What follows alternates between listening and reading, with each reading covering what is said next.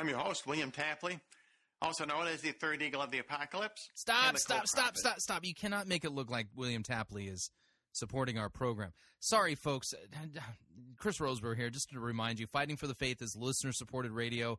That means we depend upon you, your generous gifts, and financial contributions in order to continue bringing Fighting for the Faith to you. And no, William Tapley is not our spokesperson.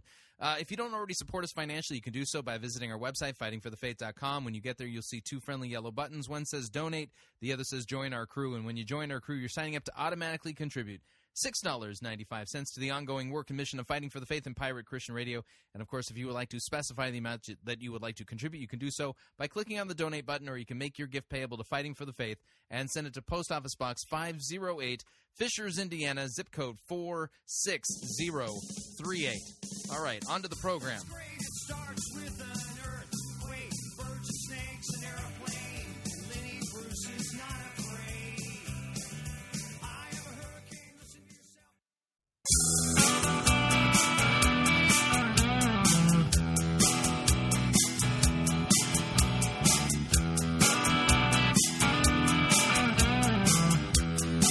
It's time for another edition of Fighting for the Faith, Monday, March 18th, 2013. Man, part 3 of the Bible was the worst yet. Man, was that bad. Details here in just a minute.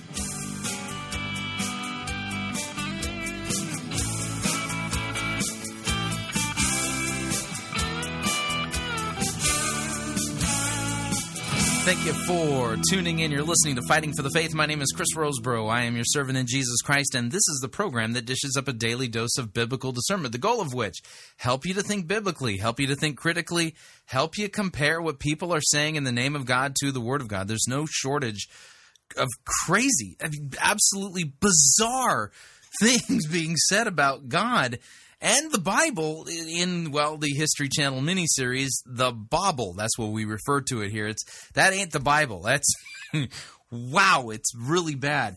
Anyway, so what we're going to be doing today, in fact, I don't know if this is going to end up being a singular subject episode of Fighting for the Faith or if I'm going to have time for a sermon review. So this is one of those ones where this could go one way or another. It just depends on how long I'm going to take going through it. But last night in part 3 of the miniseries The Bible,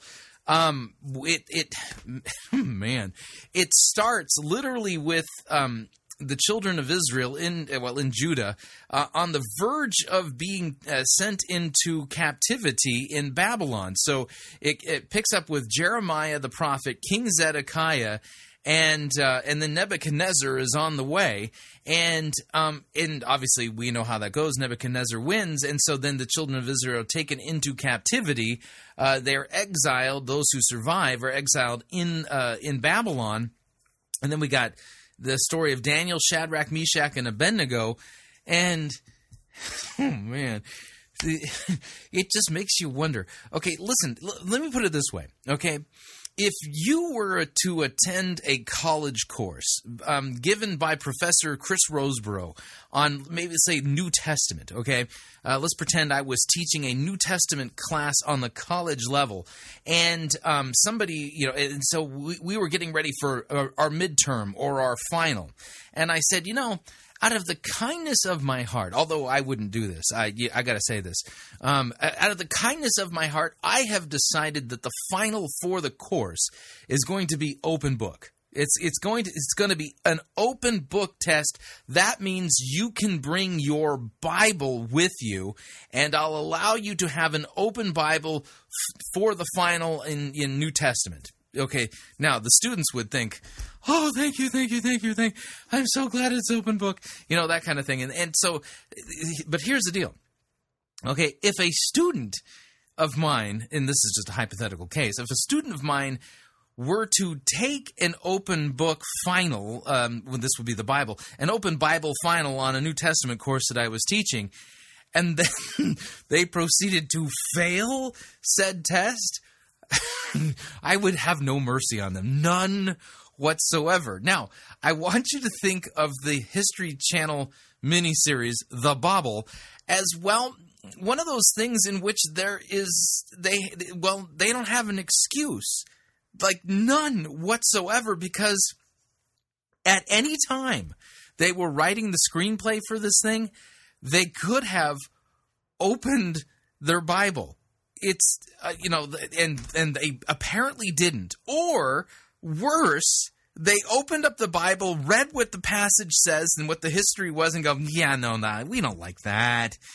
Yeah, it would be so much more exciting if we, hang on a second, let's get out the white out, and we'll white out this part of the Bible here. And, this story would just be so much better for television if we just change the history altogether.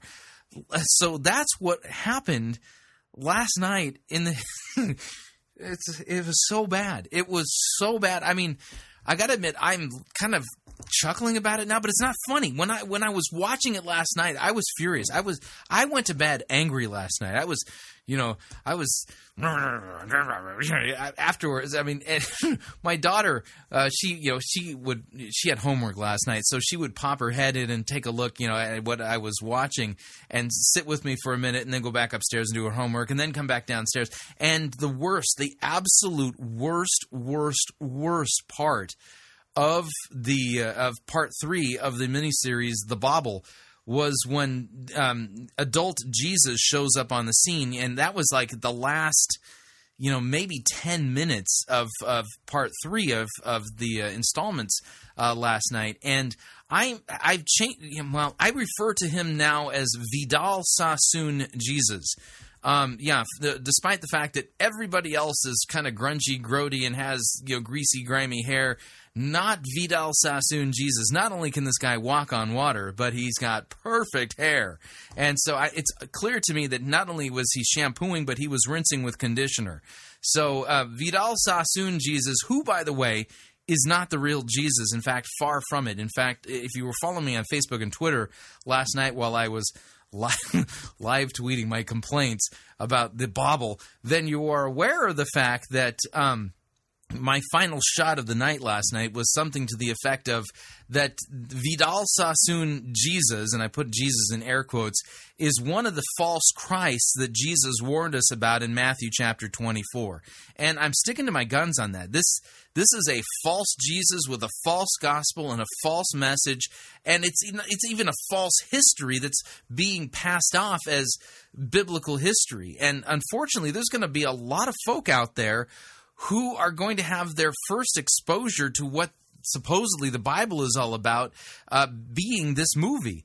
And as a result of it, like right out of the bat, they're going to be taught a false theology and a false doctrine from a false Jesus. That's Vidal Sassoon Jesus. And so it's really a mess. It's absolutely a mess. And then, of course, they totally rewrote the story of the beheading of John the Baptist to where it's like not even remotely recognizable. They rewrote the story of Jesus's encounter with Peter from the Gospel of Luke chapter 5, and they completely rewrote Nebuchadnezzar. They basically show Nebuchadnezzar after the fiery furnace incidents. They show him as having lost his mind, and basically the inference is that Nebuchadnezzar died as a crazy old coot who was animal-like and drooling on himself. But that's not what the text says. It's like this is the equivalent of failing an open Bible final in a New Testament class. This is ridiculous, which then basically gets my gears going and saying, you can't do this bad unless you purposely set out to do this bad. And there's other bad theological stuff going on here. In fact, it's hard to interpret silence, but there was a portion of last night's installments that made me go, oh, I bet that was at the request of T.D. Jakes, the guy who denies the doctrine of the Trinity. Yeah, the Trinity was missing. The Trinity was missing last night. So we got a lot of ground to cover, a ton of ground to cover. So Let me tell you what the intention is. What we're going to do is we're going to start our analysis. I'm going to give biblical commentary. I'm going to walk you through the theology from last night's installment of the Bible. And I'm going to work through large portions of Scripture. And the idea is this, is that if for some reason I'm able to do this quickly, we will end today's episode with a sermon review. But I don't think it's going to end up that way. That's my personal opinion. But I have a sermon queued up just in case. But I think where this is going to go is this is going to be another kind of like special edition of Fighting for the Faith, where it's a singular topic, because what I really want to do is demonstrate to you that the actual biblical stories, they're far more interesting and far more comforting for sinners like me and like you than what Roma Downey and Mark Burnett have concocted. Whoever wrote this screenplay, let's just put it this way. He's got some splaining to do, and it ain't to me, and it's not to you. He has some splaining to do to none other than Jesus himself. And, whoever is responsible for this theology, man, I don't want to be that person on the Day of Judgment. Let's just put it that way. We're dealing with a full-blown, for real, false Jesus, false gospel, false everything, from a false rewritten theology and a false rewritten biblical history that's just absolutely reprehensible. It's beyond the pale. And so this is one of those times where do you remember from the book of Numbers, Korah's rebellion? Korah basically rebelled against Moses and basically listen, God talks to everybody, and he basically confronted Moses. Moses' response to Korah and the gang was that Moses fell on his face before God. It's like, this is not good. You guys need to repent. You do not want to be doing this. God's gonna, Anyway, so this reminds me of kind of the Korah's Rebellion version of the Bible rewritten into what we now lovingly refer to as the Bible. So we got a lot of ground to cover, a ton of ground to cover tonight. And since we're doing another installment on the Bible, well, we've got to play our Bible update music. Here we go.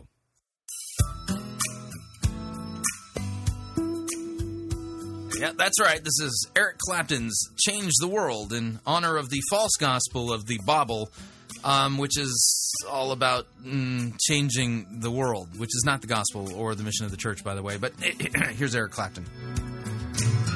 If I can reach the stars, pull one down for you, shine it on my heart,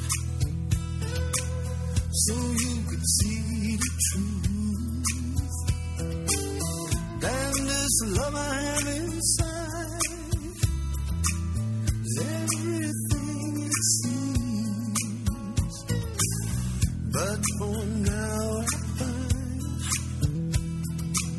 it's only in my dreams. I can change the world. I'll be the sunlight in your universe. You would think my love was really something good. Baby, if I could change the world. Yeah, that's right. That's the message of Vidal Sassoon Jesus from the Bible, Change the World, which you're going to hear in spades tonight. So we got a lot of ground to cover. This is all I got to say. We got a ton of ground to cover here. And what I'm going to do right now is, again, remember, it's all about the theology. It's all about the theology. Doesn't matter how good your special effects are. If you're going to be teaching something about the Bible, the important thing is the theology. So let's take a look at some of the statements that were made. This is from the intro. This is the narrator basically introducing part 3 of the Bible. And listen to this theology. Abraham proved he was fit to father a nation. Abraham, so they're surveying, summarizing where they've been. Abraham proved that he was fit to father a nation. Man, that's some bad theology. Listen to that again. Abraham proved he was fit to father a nation. Moses earned his people's freedom from slavery. Moses earned his people's freedom from slavery.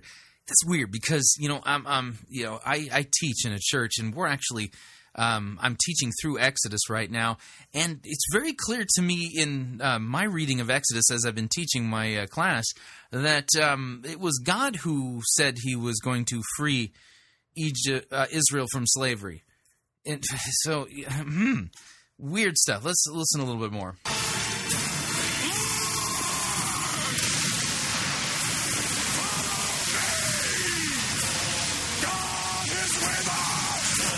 David delivered the city of Jerusalem. Israel!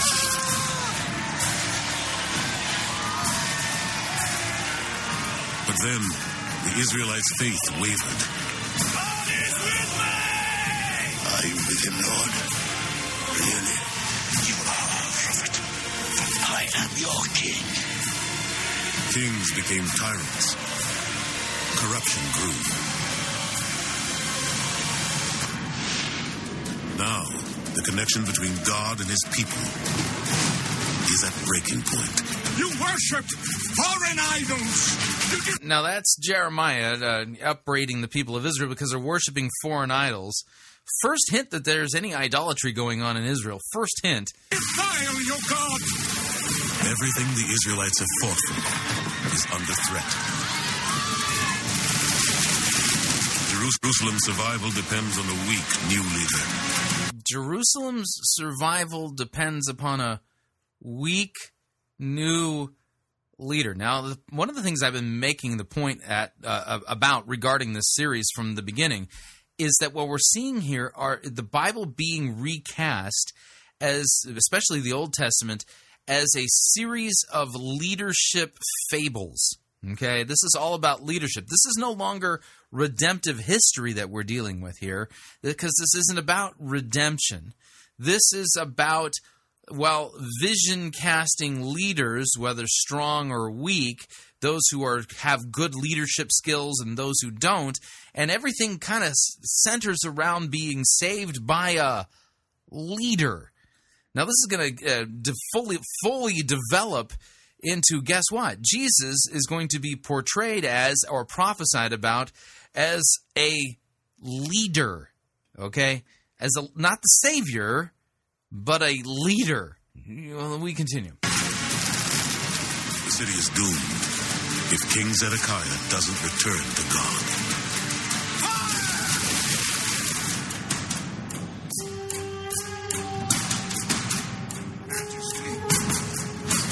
Jerusalem's 21st king, Zedekiah, is caught between the region's superpowers.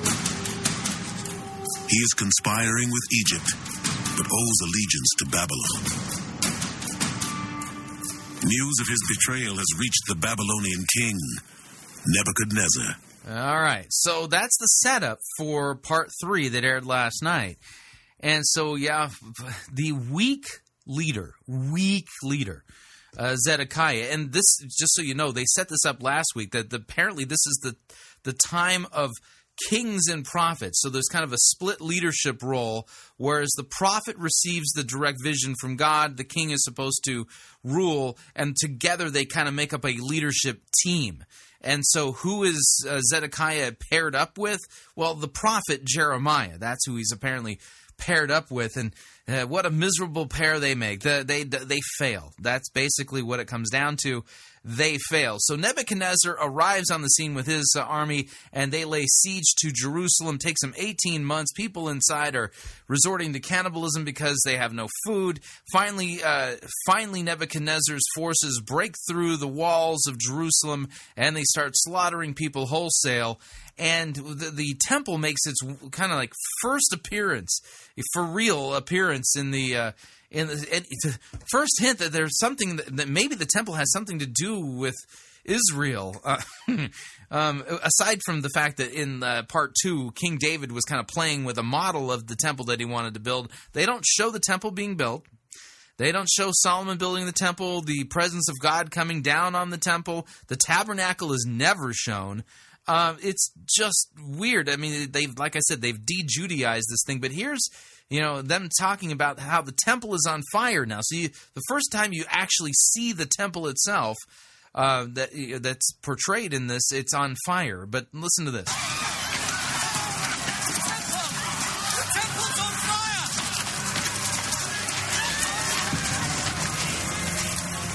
Everything we fought for is lost. Since the time of Abraham, the Jewish people have struggled for this promised land. Weird, is they've struggled for this promised land. Now the hopes and dreams of generations are destroyed.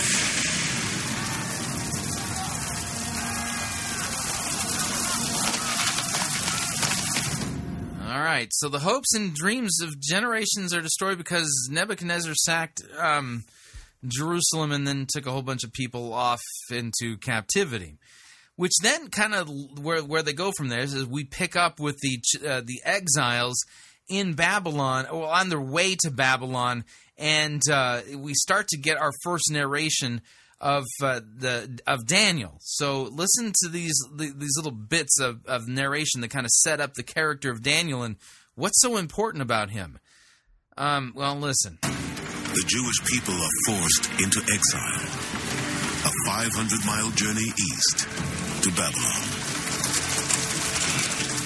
Okay, so they're the 500-mile journey east to Babylon. Next narration of Daniel. Jeremiah is one of the few to escape. He heads to Egypt, never to return. The people have lost their prophet, their city, and their king. So the people of Israel, they've lost their prophet, their city, and their king. So they're leaderless.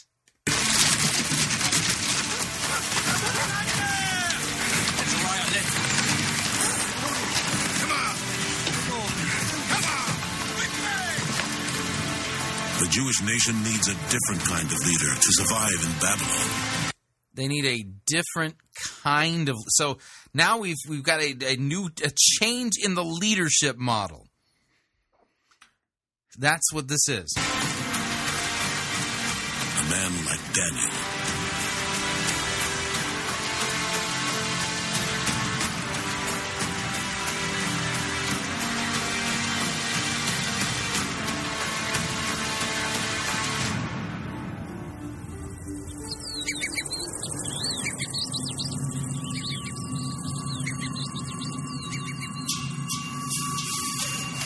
Daniel has visionary powers and is forced to work in Nebuchadnezzar's court. All right, so Israel has a new kind of... So the leadership model for Israel has changed, and Daniel has visionary powers. Like I said, this is a purpose-driven leadership rewrite of the Bible. Now, I'm going to fast forward. They do kind of an okay job of Shadrach, Meshach, and Abednego in the fiery furnace. They did okay. I mean, nothing to quibble about. And they did an okay job of Daniel in the lion's den. But what's really, there's a couple of weird things here, and that is that they leave. I can't even play the audio for you because they show Nebuchadnezzar as having lost his mind, and then. The way they leave him off, it's pretty much, the poor guy make it sound like he died crazy. Well, listen, in fact, let me play. This is kind of the narration of the death of Nebuchadnezzar and the soon-to-be king Cyrus on the scene. Within a few years of Nebuchadnezzar's death, a massive army approaches Babylon, led by Cyrus, king of Persia. Yeah, so, I mean, that was pretty much it. The last you saw of Nebuchadnezzar, he's crazy, lost his mind, and then they say a few years later he dies. No explanation as to what goes on there, and we're going to actually spend some time in the biblical text taking a look at that story, but I just want to walk you through kind of the weird things that are happening here. And then one of the weirder things... Boy, Daniel, he must have aged really well. That's all I got to say, is because if you know your Bible, you know that the children of Israel spent... 70 years in exile. 70 years. But what they do is they literally make it appear like Daniel, Shadrach, Meshach, and Abednego are kind of like middle-aged dudes when the children of Israel get the okay to head back home. So apparently, something in the food that they were eating, that Daniel plan that Rick Warren is also excited about, that turned out really well for them, so much so those guys didn't even age, but they end up staying in Babylon while the rest of the children of Israel head out. In fact, listen to this. This is where they start to make the transition from the exile to the New Testament. Look. Now that's Daniel's telling his friend Azariah to look at the children of Israel. They're leaving. Our people are heading home after decades in exile. They were supposed to spend 70 years in exile.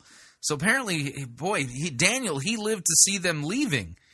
Who knew? I thought he was dead. Moving as one, with hope and purpose.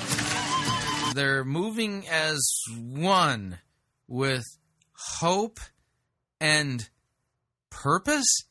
Hang on, I got to hear that line again. This is, so Daniel... Moving as one, with hope and purpose. They've waited so long for this, but I fear for their future. Now, this is Daniel's prophecy of the future of the children of Israel. Listen to this, because this will set up theologically what the role Jesus is supposed to take. I had a dream. I saw a great beast, dreadful and terrible, and unimaginably strong. It had great iron teeth, and it devoured the whole world. But God will not abandon us. I saw a great new leader. In my dream, there before me was one like a son of man. A great new leader. Jesus, the great new leader. Coming with the clouds of heaven. He was given authority, glory, and sovereign power. Nations and men of every language worshipped him. This isn't the end, Azariah. It's the beginning.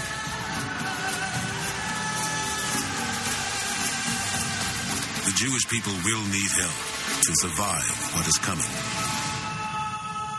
Over the next 500 years, their tiny nation is attacked again and again. Then they succumb to the might of Rome. Roman greed. All of it. Forward! Roman law. Roman punishment. Israel suffers like never before. Yeah, that's somebody being crucified. Every day, the people pray for a new King David to lead them to salvation. Let me play that line again. So Daniel prophesied of a great new leader that would show up to save them, and then the narrator gives us the setup theologically for what we should expect regarding Vidal Sassoon Jesus when he shows up in hour number 2 of part 3 of the Bible. Listen again. Every day, the people pray for a new King David to lead them to salvation. A new King David to lead them to salvation. Whew, man. This is just a complete and utter mess. And so what I'm going to do right now, I could continue with this narration a little bit, but what I want to do is I want to take a quick break, pay some bills, and we come back. We'll take a quick look at some of the sound bites, maybe one or two from the New Testament version of the New Testament portion of last night's installment of the Bible. But then what I want to do is I want to circle back and I want to take a look at the biblical story of Nebuchadnezzar being humbled by God and how that really resolves, because the biblical story is far better and more comforting. And again, it's just how do these people miss that? I have no clue. They purposely X that out because that would be a story of repentance, forgiveness, and things like that. But this, they've rewritten the Bible, and the Bible is a rewrite, purpose-driven leadership fable rewrite of all of these things. And now we got a new leader coming, a leader who's going to be like David, who's going to lead them to salvation, and that is a way different thing. But then what we'll do is we'll also take a look at Jesus' encounter with Peter, at least their rewrite of Luke chapter 5, as well as their rewrite of the beheading of John the Baptist. It's absolutely fascinating. But when we come back, we'll start off with the missing piece from the baptism of Jesus, which is not insignificant. In fact, it's hugely significant. So we got a lot of ground still to cover. If you'd like to email me regarding anything you've heard on this edition or any previous editions of Fighting for the Faith, you can do so. My email address is talkback@fightingforthefaith.com, or you can subscribe on Facebook, facebook.com/Pirate Christian, or follow me on Twitter. My name there, @Pirate Christian. Quick break, pay some bills. We'll be right back as we continue our analysis of Part 3 of the History Channel miniseries, The Bible.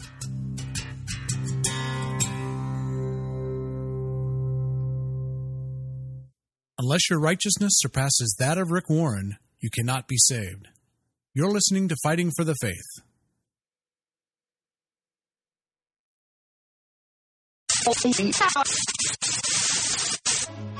You're listening to Pirate Christian Radio. We'll be taking your false doctrine now.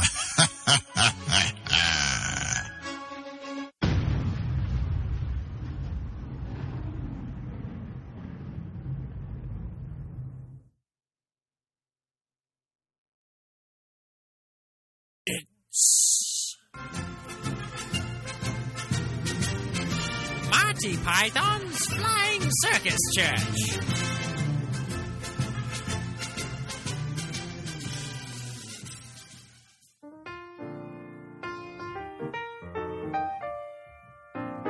Welcome to Build a God. How can I help you? Hello. I received a Build a God certificate for my birthday, so I'm here to build my own deity. Oh, this has got to be so exciting for you. Oh, it really is. Okay, let's get started. The first thing we have to do is determine whether your god is male, female, or unisex. Men are pigs anyway, so she has to be female. Great choice. Now we have to select some of the attributes of your goddess. What do you provide? Do you want her to be kind, loving, compassionate, just, angry, righteous, wrathful? The goddess I believe in would only be loving and kind. Perfect. Now, is there any kind of sin that needs tending to by your goddess? Sin? Things like lying, cheating, stealing, murder, homosexuality. Well, I definitely want my goddess to be gay affirming, and sin itself just feels so negative. I'm a good person, and I think my goddess will think everyone else is too. Oh, wonderful. Your goddess is coming along beautifully. Now we have to get to the difficult questions. Does your goddess offer an afterlife? Yes, my goddess would let everyone go to heaven, except for Hitler, Genghis Khan, my good-for-nothing ex-boyfriend. Oh, excellent, excellent. Now for the final step, you have to name your goddess. I think I'm going to name her Jesus. Oh, wonderful! That's what everyone names their god.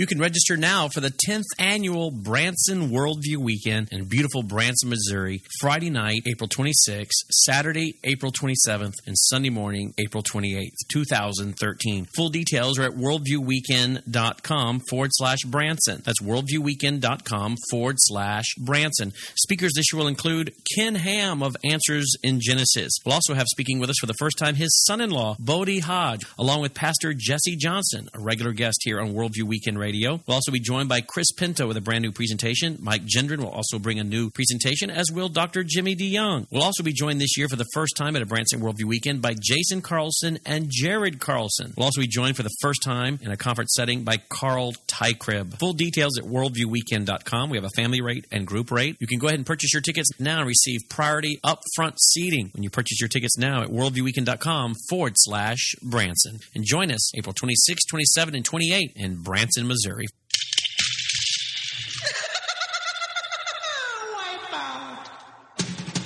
The spring and summer travel seasons are just around the corner, and the last thing you want to do is pay more for your airfare, hotel, and rental car than you need to.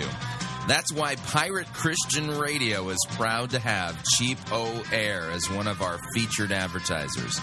Cheapo Air has over 18 million flight deals, low airfare guarantees, and 85,000 negotiated hotel rates around the globe. And if you visit our website, piratechristianradio.com/cheap, we have a promo code that will save you an additional $10 off of Cheapo Air's already low prices. So visit piratechristianradio.com/cheap, write down the promo code, click on the web banner, and book your spring or summer travel today. And remember, a portion of your purchase at Cheapo Air will go to support Pirate Christian Radio. That web address again is piratechristianradio.com/cheap. Thank you for your support.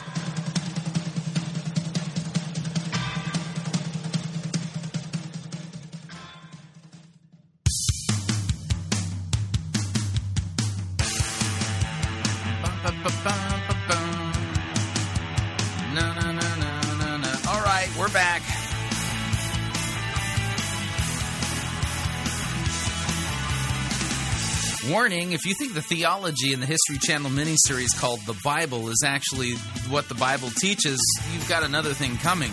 That ain't the Bible. They've completely bobbled it, messed it up.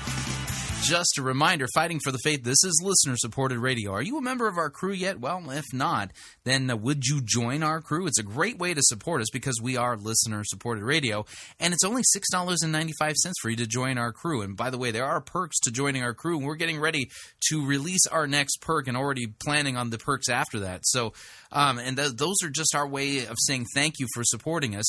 And the way you join our crew, if you're not already a member of our crew, visit fightingforthefaith.com, and right there in the center of the homepage, you will see our famous two friendly yellow buttons. One says donate, the other says join our crew. Click on the join our crew button, $6.95 every month. That's it. Not a lot of money to you, but it means a lot to us. As more people join our crew, then what happens is it levels out our giving, takes out the peaks and the valleys, particularly the valleys, so that we can make budget every month and continue to bring this important radio outreach to you into the world. Of course, if you'd like to specify the amount that you would like to contribute, you do so by clicking on the donate button, or you can make your gift payable to Fighting for the Faith, and then send that to Post Office Box 508, Fishers, Indiana, zip code 46038. Okay, now we're going to continue with our little bit of a survey of the stuff that was taking place in the History Channel miniseries, The Bible. And I'm not going to take issue with the nativity, Jesus' birth. I mean, it was... I wasn't all that fond of it, but it's nothing theologically super alarming to point out. In fact, the way it unfolded with the birth of Jesus and stuff like that, there was some historical inaccuracies, to say the least. But it really, the way they played it, it looked to me kind of like, a mega church the living nativity pageant kind of thing. I mean, that's it, that was about the production value of it. Of course, they have Herod trying to kill Jesus literally like the moment he's born, which is like ridiculous. That's not how that went down. So, you know, those of you moms out there, you be advised that the Virgin Mary, after giving birth to Jesus, did not have to, you know, while she had just finished giving birth, she didn't have to be swept up and then leave for Egypt. She was in Bethlehem for probably 2 years before Herod did anything. So, you know, the slaughter of the innocents didn't happen on Christmas night. So just... that was one of those ones that you're just going to go... Rrr. Anyway, the more important thing here, though, the more important thing is what they did with Jesus' baptism. There's something, seriously missing, like super missing. And I'm going to play for you the soundbite. And it's hard to interpret silence, but the silence is deafening here. So this is going to be, you're going to hear John saying, yes, John the Baptist, who had dreadlocks, which is weird. John the Baptist, the dreadlocked John the Baptist, he sees Jesus on the shore and he says, Lord, and then we'll listen to him being baptized. And I'll point out the fact that there's something missing. Yeah, listen in. Lord.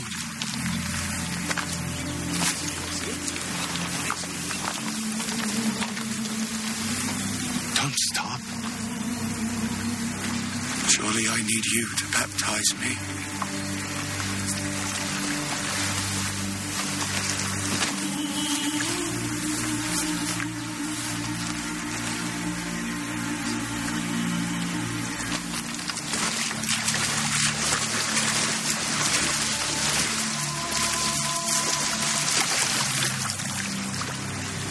Now, that's the sound of Jesus wading out to John the Baptist to be baptized by him. John, what you are doing is right. Baptize me.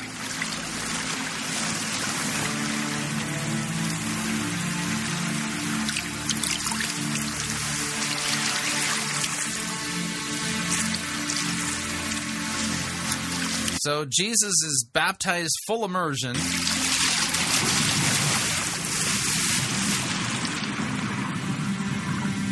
And listen carefully and see if you can spot what's missing. He comes out of the water. They show him all wet, and then they pan away and show the clouds.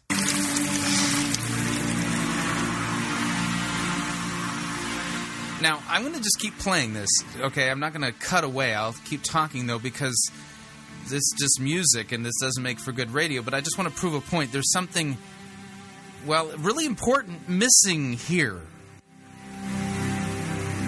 After his baptism, Jesus enters the wilderness. Yeah, there you go. So that's the end of the baptism. After the baptism, Jesus enters the wilderness. Did you notice what was missing?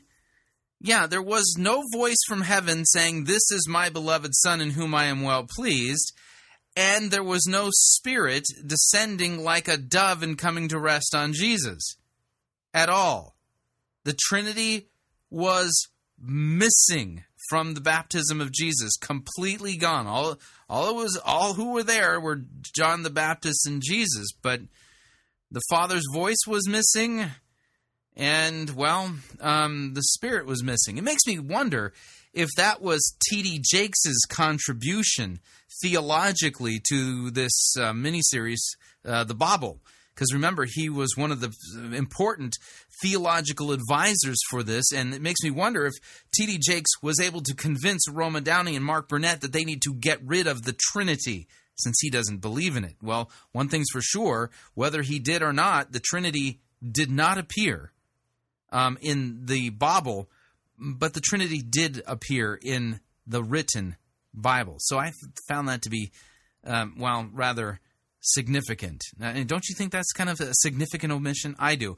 Now, I'm not going to talk about the fact that, well, the devil looks like Barack Obama, which I thought was hilarious. There's a lot of folks out there making hay with that little feature. But I'm not going to discuss it. I just think it's a rather interesting coincidence and rather funny one at that. So we're not going to be talking about that. But instead, what we're going to do now, okay, I'm not going to go into the Luke 5 section or the demise of John the Baptist. I'm not going to do that at this point. Instead, what we're going to do is we're going to go back and we're going to look in our Bibles and just do some comparative work. We're going to spend some comparative work on the story of Nebuchadnezzar being humbled by God from Daniel chapter 4. Then we will take a look at what the Bible does with Luke chapter 5 and read our Bibles on Luke chapter 5 and also take a look at the beheading of John the Baptist. All of that will, I think, make the point that there's something seriously amiss, something way, way wrong with this miniseries. It's aggravatingly inaccurate. Inaccurate historically, aggravatingly inaccurate theologically. This is not a safe movie. This is something that's really, really dangerous. So if you have your Bible, go ahead and flip on back to the Old Testament, the book of Daniel, chapter 4. The book of Daniel, chapter 4, and what we're going to be looking at here is the story of Nebuchadnezzar. Now, this is after the fiery furnace incident, and in this here we have a letter written by Nebuchadnezzar. In other words, let me put it to you this way. King Nebuchadnezzar is actually one of the biblical authors. Now, this little fact doesn't often dawn on people, at least directly. But he wrote this letter, it's recorded in the book of Daniel, and all scripture is God-breathed. So here we have a literal letter written by King Nebuchadnezzar that tells us the story of, well, God humbling him and the end result of it, which, by the way, is a far better story if we were looking at redemptive history than what happened in the History Channel miniseries last night.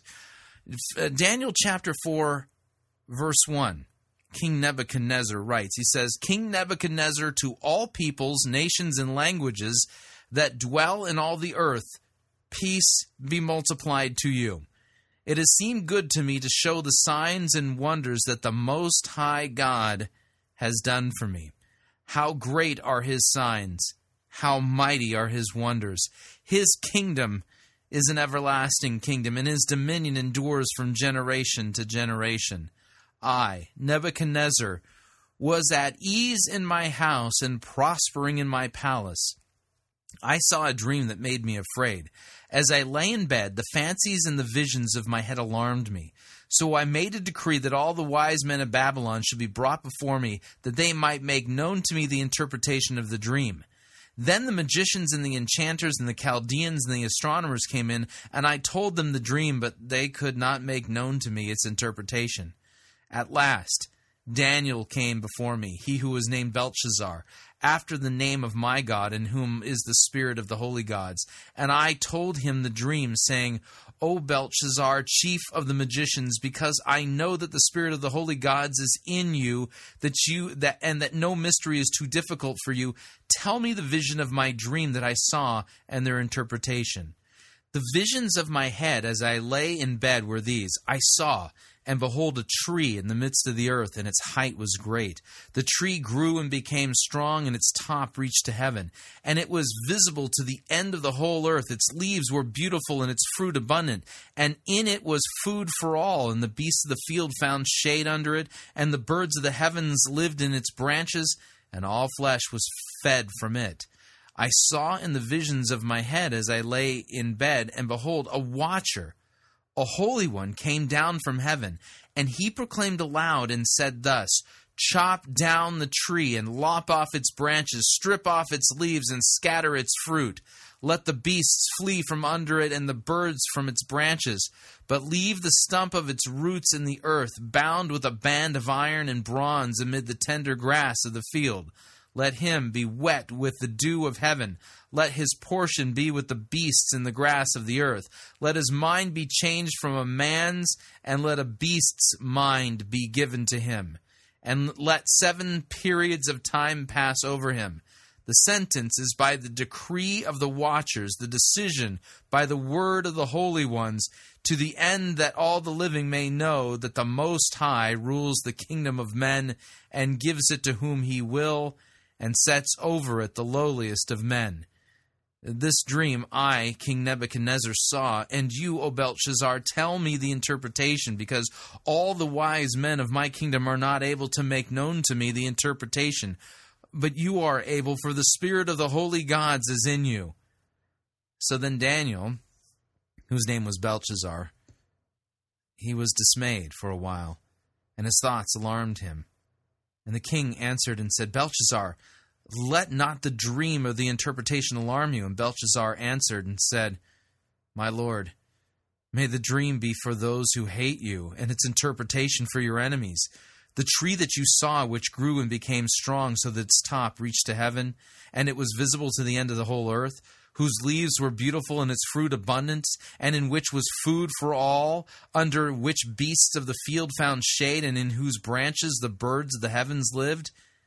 It is you, O king, who have grown and become strong.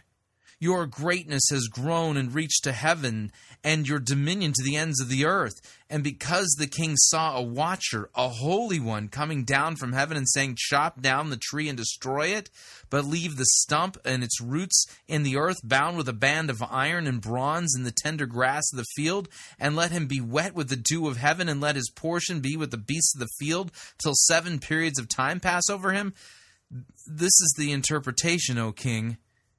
It is a decree of the Most High, which has come upon my lord the king, that you shall be driven from among men, and your dwelling shall be with the beasts of the field. You shall be made to eat grass like an ox, and you shall be wet with the dew of heaven, and 7 periods of time shall pass over you, and that till you know that the Most High rules the kingdom of men, and gives it to whom he will. And as it was commanded to leave the stump and its roots of the tree, your kingdom shall be confirmed for you from the time that you know that heaven rules. Therefore, O king, let my counsel be acceptable to you. Break off your sins by practicing righteousness, and your iniquities by showing mercy to the oppressed, that there may be perhaps a lengthening of your prosperity. Now, all of this came upon King Nebuchadnezzar. At the end of 12 months, he was walking on the roof of the royal palace of Babylon, and the king answered and said, Is not this great Babylon, which I have built by my mighty power as a royal residence for the glory of my majesty?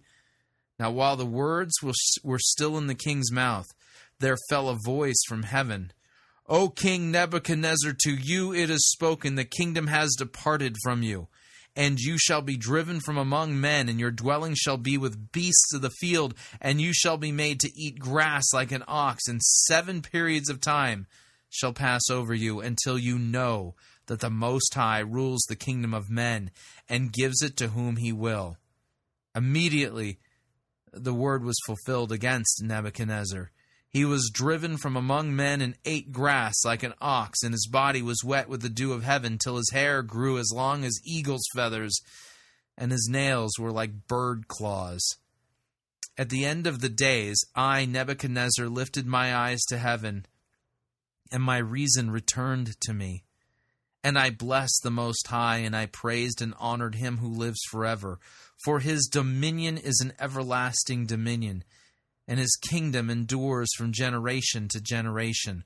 All the inhabitants of the earth are accounted as nothing, and he does according to his will among the host of heaven and among the inhabitants of the earth. And none can stay his hand or say to him, What have you done? At the same time my reason returned to me, and for the glory of my kingdom, my majesty and my splendor returned to me. My counselors and my lords sought me, and I was established in my kingdom, and still more greatness was added to me. Now I, Nebuchadnezzar, praise and extol and honor the King of heaven. For all his works are right, and his ways are just, and those who walk in pride he is able to humble. That is an amazing story. Here at the end of this story, you have King Nebuchadnezzar praising and honoring Yahweh, the one true God. God humbled him, and he praised and extolled and honors the King of heaven, and says that all of his ways are right and good. Nebuchadnezzar is one of the authors, one of the Theonoustos, God-breathed, inspired authors of Scripture. Granted, it's just one chapter. It's just one chapter, but so's Jude. So is Jude. And here, rather than him dying a crazy loony person, which is what the movie The Bible portrayed him as doing, dying out of his mind, instead, here we see that his mind is restored to him. God humbles him, and he praises and believes and trusts in the one true God. But because the miniseries, The Bible, isn't giving us redemption history, a story of redemption like this, of God humbling somebody who's proud, him being brought to penitence, and confessing God to be the one true God. See, the Bible's not interested in redemptive history. Instead, they're rewriting history in such a way to tell us about leadership and things like that. And that's, well, a redemptive story where Nebuchadnezzar repents after being humbled by God and confesses God to be the only true God. Well, that doesn't fit in the agenda of the miniseries, The Bible. And I think that's one of the reasons why they rewrote it and omitted the story, although he was a key figure in last night's installment of the miniseries. Now, let's switch gears here, and let's take a look at some of the other things that they got wrong last night that I think are actually quite significant, and I don't think it'll take us too long to get through these. And but first, let me do this. Let me give you their definition of a Messiah. They last night in installment 3, they gave us a definition of a Messiah, and the definition is these are the words of Herod Antipas. In fact, listen, this is him having a conversation with Pontius Pilate, and Pontius Pilate wants to know what a Messiah is. Here's their definition. And what is a Messiah? The Redeemer of the Jews, anointed by God to set them free. A Redeemer of the Jews, anointed by God to set them free. Well, when you combine that with all of the other, a great leader is coming, a leader who's going to be this and a leader who's going to do that, it makes you wonder what the theology is there.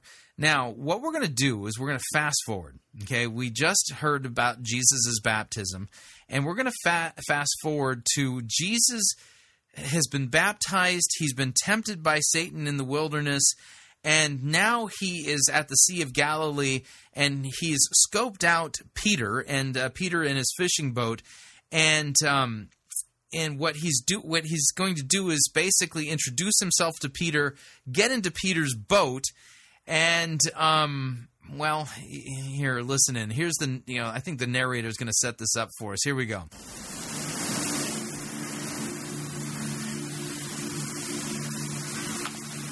From the authorities in Jerusalem, Jesus returns to his home region of Galilee and heads to the shore of the inland sea.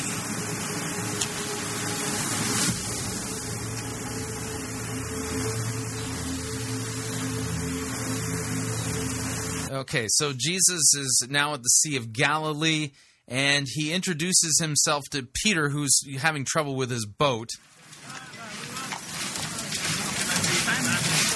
Do you need help? I'm not looking for any help.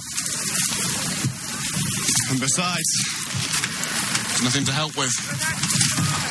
And the reason why there's nothing to help with is because he'd been fishing all night and he didn't get anything. So Jesus wades out to the boat, and Peter asks him what he's doing. Hey, what are you doing? You can't just climb into my boat. Yeah, you're right. Give me a helping hand. Okay, so Peter helps Vidal Sassoon Jesus into his boat and still is wanting to know what on earth Jesus is up to. What do you think you're doing? We're going fishing.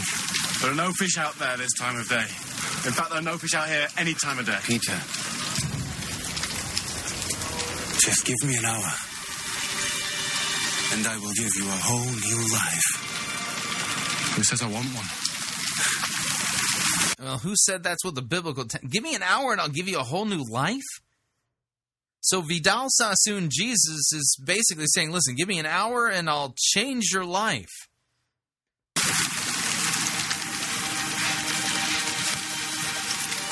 I tell you, there's no fish out there.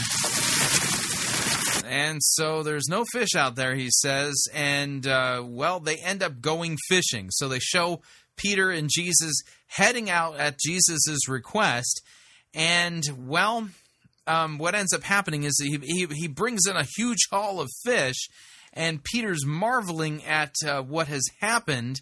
And, well, here's what how that went down.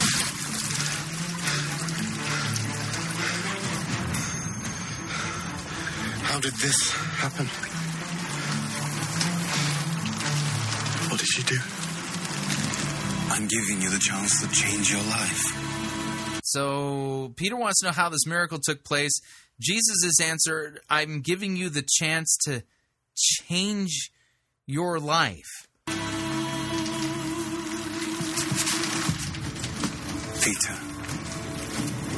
come with me.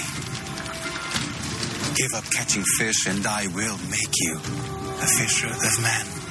Give up catching fish, and I'll make you a fisher of men. What are we going to do?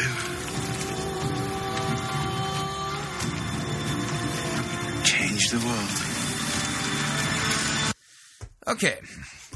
So, give up being a fisherman, and I'll make you a fisher of men. What are we going to do? We're going to change the world. Now, this is based loosely, and I think the important word here is loosely, on the Gospel of Luke, chapter 5. And all of the important stuff, the important theology... Well, it's missing in their rewrite of this particular account. If you have your Bible and want to follow along, I'm in the Gospel of Luke, chapter 5, and I'm going to read verses 1 through 11. Here's what it says.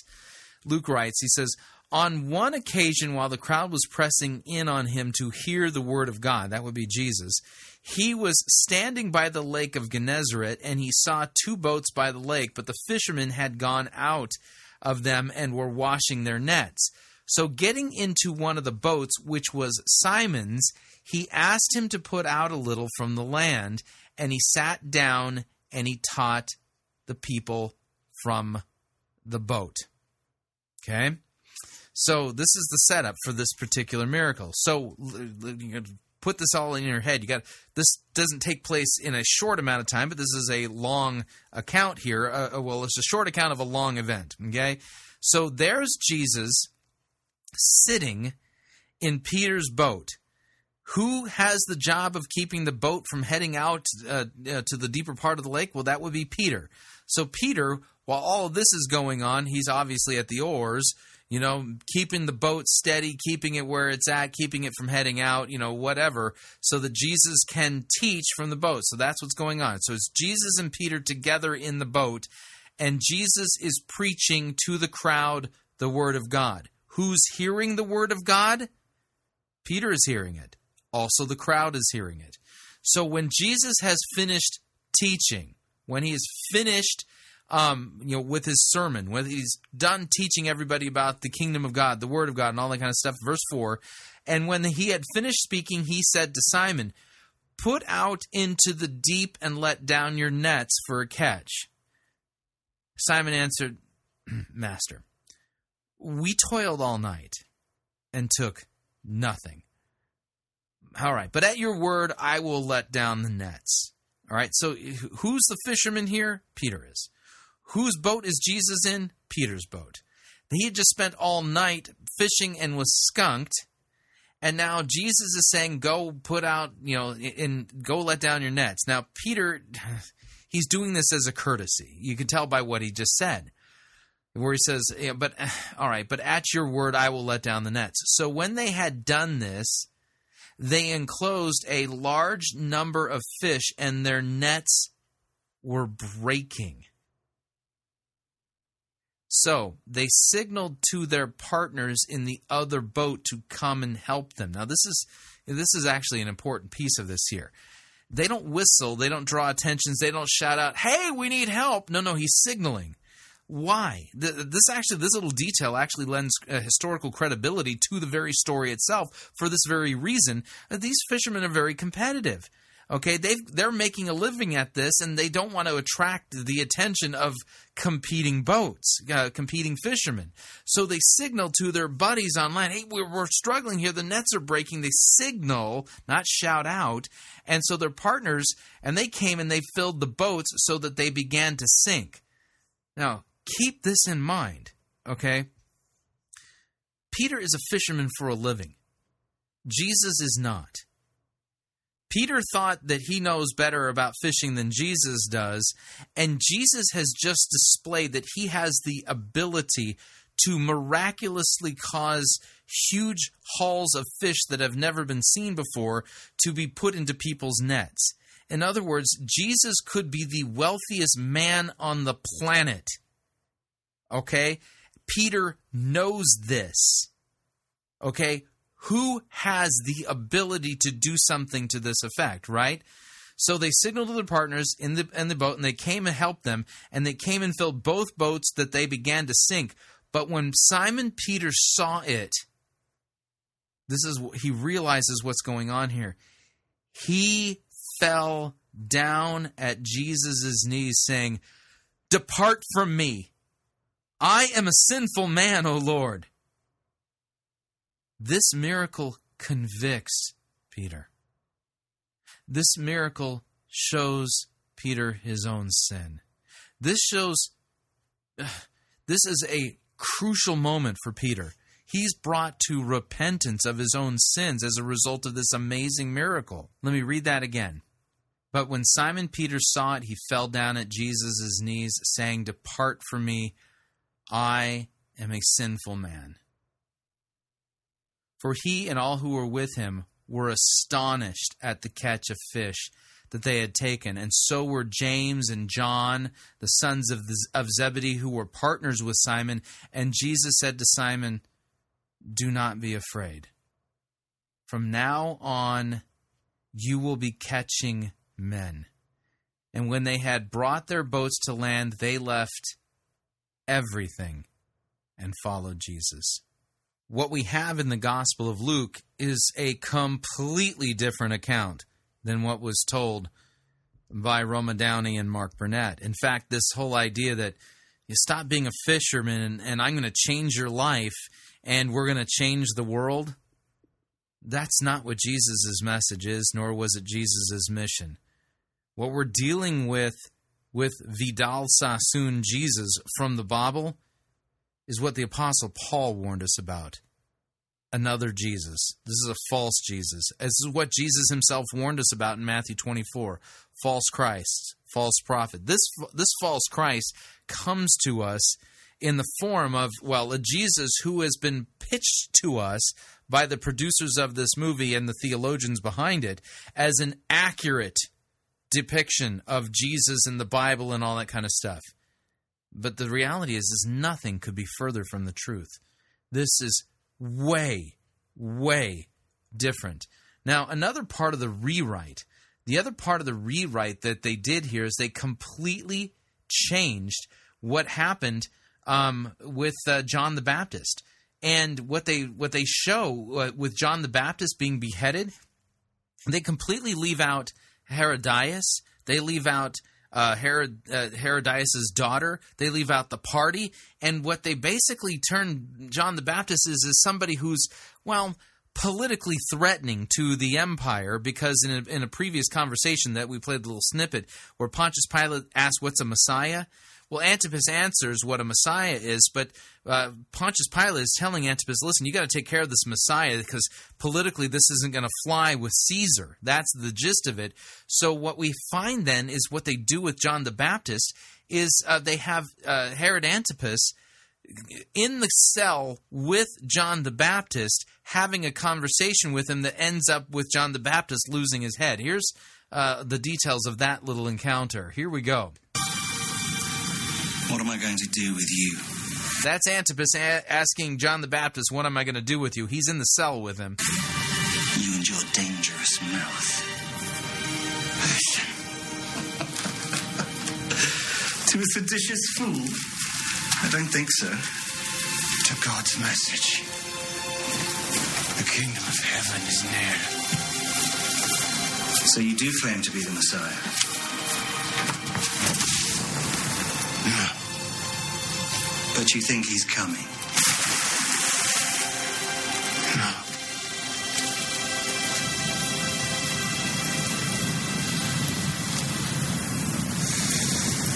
He's already here. He's here. So John the Baptist is basically saying, I'm not the Messiah. He's saying this to Herod Antipas and basically saying the Messiah is already here. Out there, speaking God's truth, opening the hearts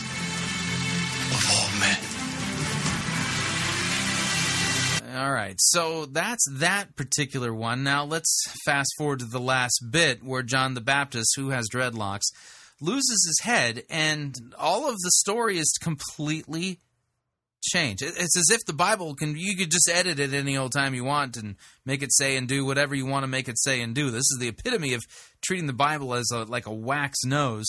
But listen carefully to what John the Baptist says as he's about to lose his head. Keep in mind, Herod Antipas is in the cell with him as John the Baptist is about to lose his head.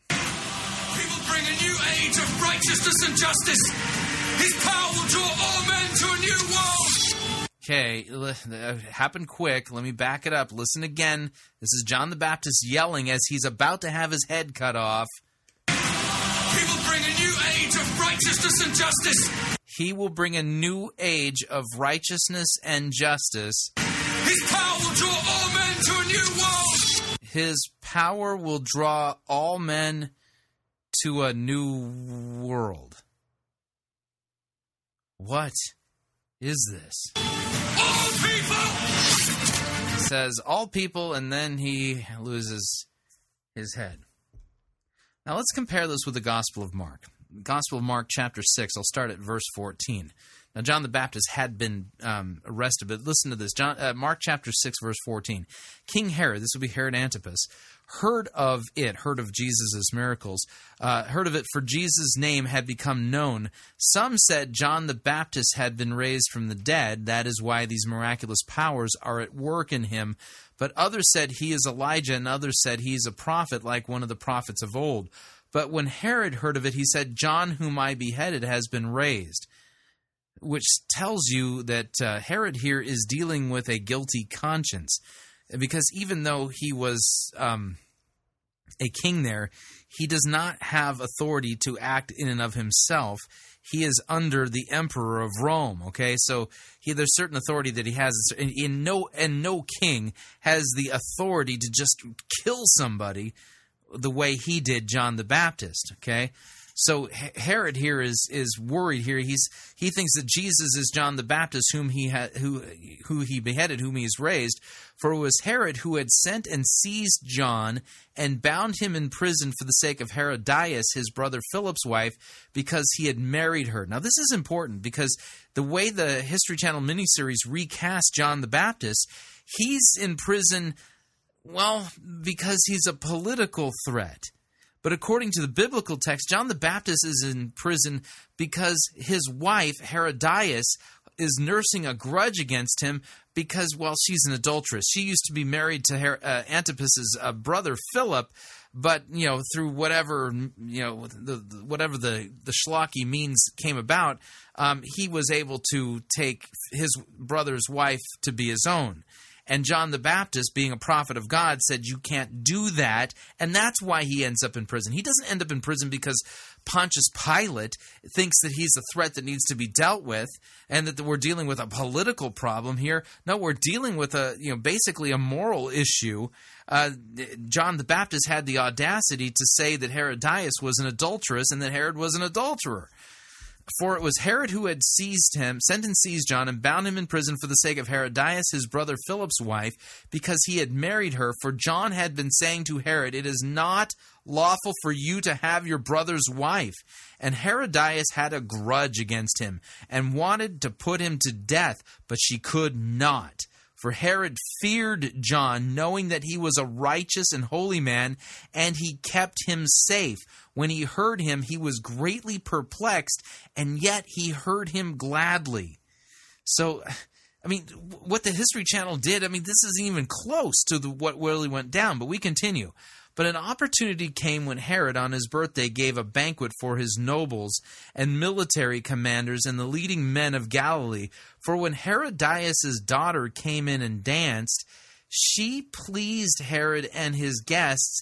And the king said to the girl, "Ask me for whatever you wish, and I will give it to you." And he vowed to her, "Whatever you ask, I will give you up to half of my kingdom." Stop here for a second. He doesn't have the authority to do this. Herod here is basically showing off. He's showing off with power and authority that he doesn't have. He's not a true king in the sense of the word. He is, well, he's a puppet monarch established by the Roman Empire.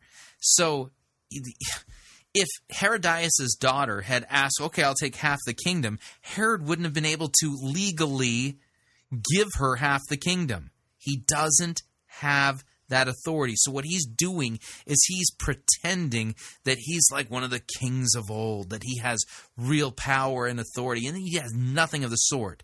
He's basically showing off, okay? He's exalting himself in a way that he has no power and authority to exalt himself as. So, I mean, what's going on here? You have to kind of historically understand a little bit of the backstory so you can see what's going on, okay? So there's a grudge held by Herodias because John the Baptist had the audacity to say that she was an adulteress and a sinner. Okay, and isn't it interesting in Scripture, you know, that murder and adultery oftentimes go together, and that's even in our own case. Oftentimes, murder and adultery they're twins. They go together many, many times. But we continue. So then Herodias' daughter comes in and she dances in such a way that, well, she delights Herod Antipas so much so that he feels it necessary to show off to his guests and offer her something that he really can't give her. Boy, that must have been some dance, don't you think? But so what does she do? So verse 24, so she went out and said to her mother, "For what should I ask?" And she said, "The head of John the Baptist." And so she came in immediately with haste. She came in immediately with haste. This shows you the evil wickedness of this girl. Okay? She's excited by what's going on here. She comes running in. She comes running in back into, you know, the party where all the guys are, and you know, and she's excited by this whole proposition. Rather than going, "Oh, that's disgusting, mother. You want me to do? Oh, that, yeah, no." She's thoroughly trained up in evil, from dirty dancing to, you know, taking delight in the murder of somebody. This tells you about the wickedness that is really going on here. So she came with haste to the king and asked, saying, "I want you to give to me at once the head of John the Baptist on a platter." By the way, the language here in the Greek, and this is really tough to pull out into the English, but the language here that's being used is the language of contracts. Okay, so what happens is the first part, you know, this is formal contract language. She comes in and uses the middle voice, and basically this at this point she's counter offering. She's, you know, this is a negotiation going on. This is contract stuff going on. This is what I want. And the king was exceedingly sorry. See, he'd been showing off. He was the one who was trying to protect John the Baptist. He was protecting John the Baptist against the express wishes of his wife, who he should not be having as his wife. So he was, you know, and she saw that him acting foolishly and offering to her daughter something he really doesn't even have the power to give in the first place, turns right around and exploits the weakness and goes for the kill. She is nursing a grudge against John. How dare that man say I'm a sinner? This has nothing to do with politics of Rome. This has everything to do with sin, okay? And being called to repentance and the forgiveness of sins. What was John the Baptist's baptism all about? It was for the forgiveness of sins. So we continue reading here. And the king was exceedingly sorry, but because of his oaths and his guests, he did not want to break his word. So now he's stuck. And immediately the king sent an executioner with orders to bring John's head. He went and beheaded him in prison and brought his head on a platter, gave it to the girl, and the girl gave it to her mother. And when his disciples heard of it, they came and took his body and laid it in a tomb. John the Baptist was a prophet. He was a holy man of God. And he was brutally murdered by a woman who held a grudge against him for him daring to say that she was a sinner and that she needed to repent. That's what was really going on here. The History Channel rewrite of this, of the Bible, Old and New Testament now, has completely expunged the major theme and the major story and plot line and purpose of the Scriptures themselves. For the Scriptures are written so that we may believe that Jesus is the Christ, the Son of God, and by believing have life in His name. The purpose of the Old Testament stories and following this particular family line through their history is to point us to the one who was promised in the Garden of Eden, who would crush the head of the serpent and have his heel bruised for our salvation. They've turned this story into basically a political drama, if you would. A political drama about the people of Israel trying to live in the promised land and have freedom, but they have weak leaders. They have weak. Their leaders are weak. And now the ultimate leader has shown up on the scene. And this ultimate leader, his job, his mission apparently is to make people's lives better and change the world. And nothing could tip this off more than the fact that they rewrote the execution of John the Baptist and expunged all of the sin, adultery, and repentance portion of it and turned it into, well, he was beheaded because he's a political threat, because a Messiah, and they thought he was the Messiah. A Messiah is somebody who's supposed to come and bring freedom to the Jewish nation, which obviously it would be a threat politically to Rome. But that's not why John the Baptist died. Not at all. What we're getting in the History Channel rewrite of the Bible isn't the Bible. This isn't redemptive history. This isn't, in fact, Vidal Sassoon Jesus is not the biblical Jesus. His mission is not even close to the same mission that the real Jesus came to earth for. He came to seek and save sinners. Sinners like me and like you. What they're doing to the Bible and what they've done to it is expunge sin, repentance, the forgiveness of sins, true redemption, and the saving work of the Messiah for the world. Instead, we've got, him basically coming to set the ultimate example of what it means to be a leader. And that's not what Jesus came to do. In fact, not even close. I've decided what we're going to do today. I'm going to end it right there. We'll just keep this as a singular topic today for Fighting for the Faith, and we'll save our sermon review for tomorrow. But if you'd like to email me regarding anything you've heard on this edition or any previous editions of Fighting for the Faith, you can do so. My email address is talkback@fightingforthefaith.com, or you can subscribe on Facebook. It's facebook.com/Pirate Christian, or you can follow me on Twitter. My name there, @Pirate Christian. Till tomorrow, may God richly bless you in the grace and mercy won by Jesus Christ and His vicarious death on the cross for all of your sins. Amen.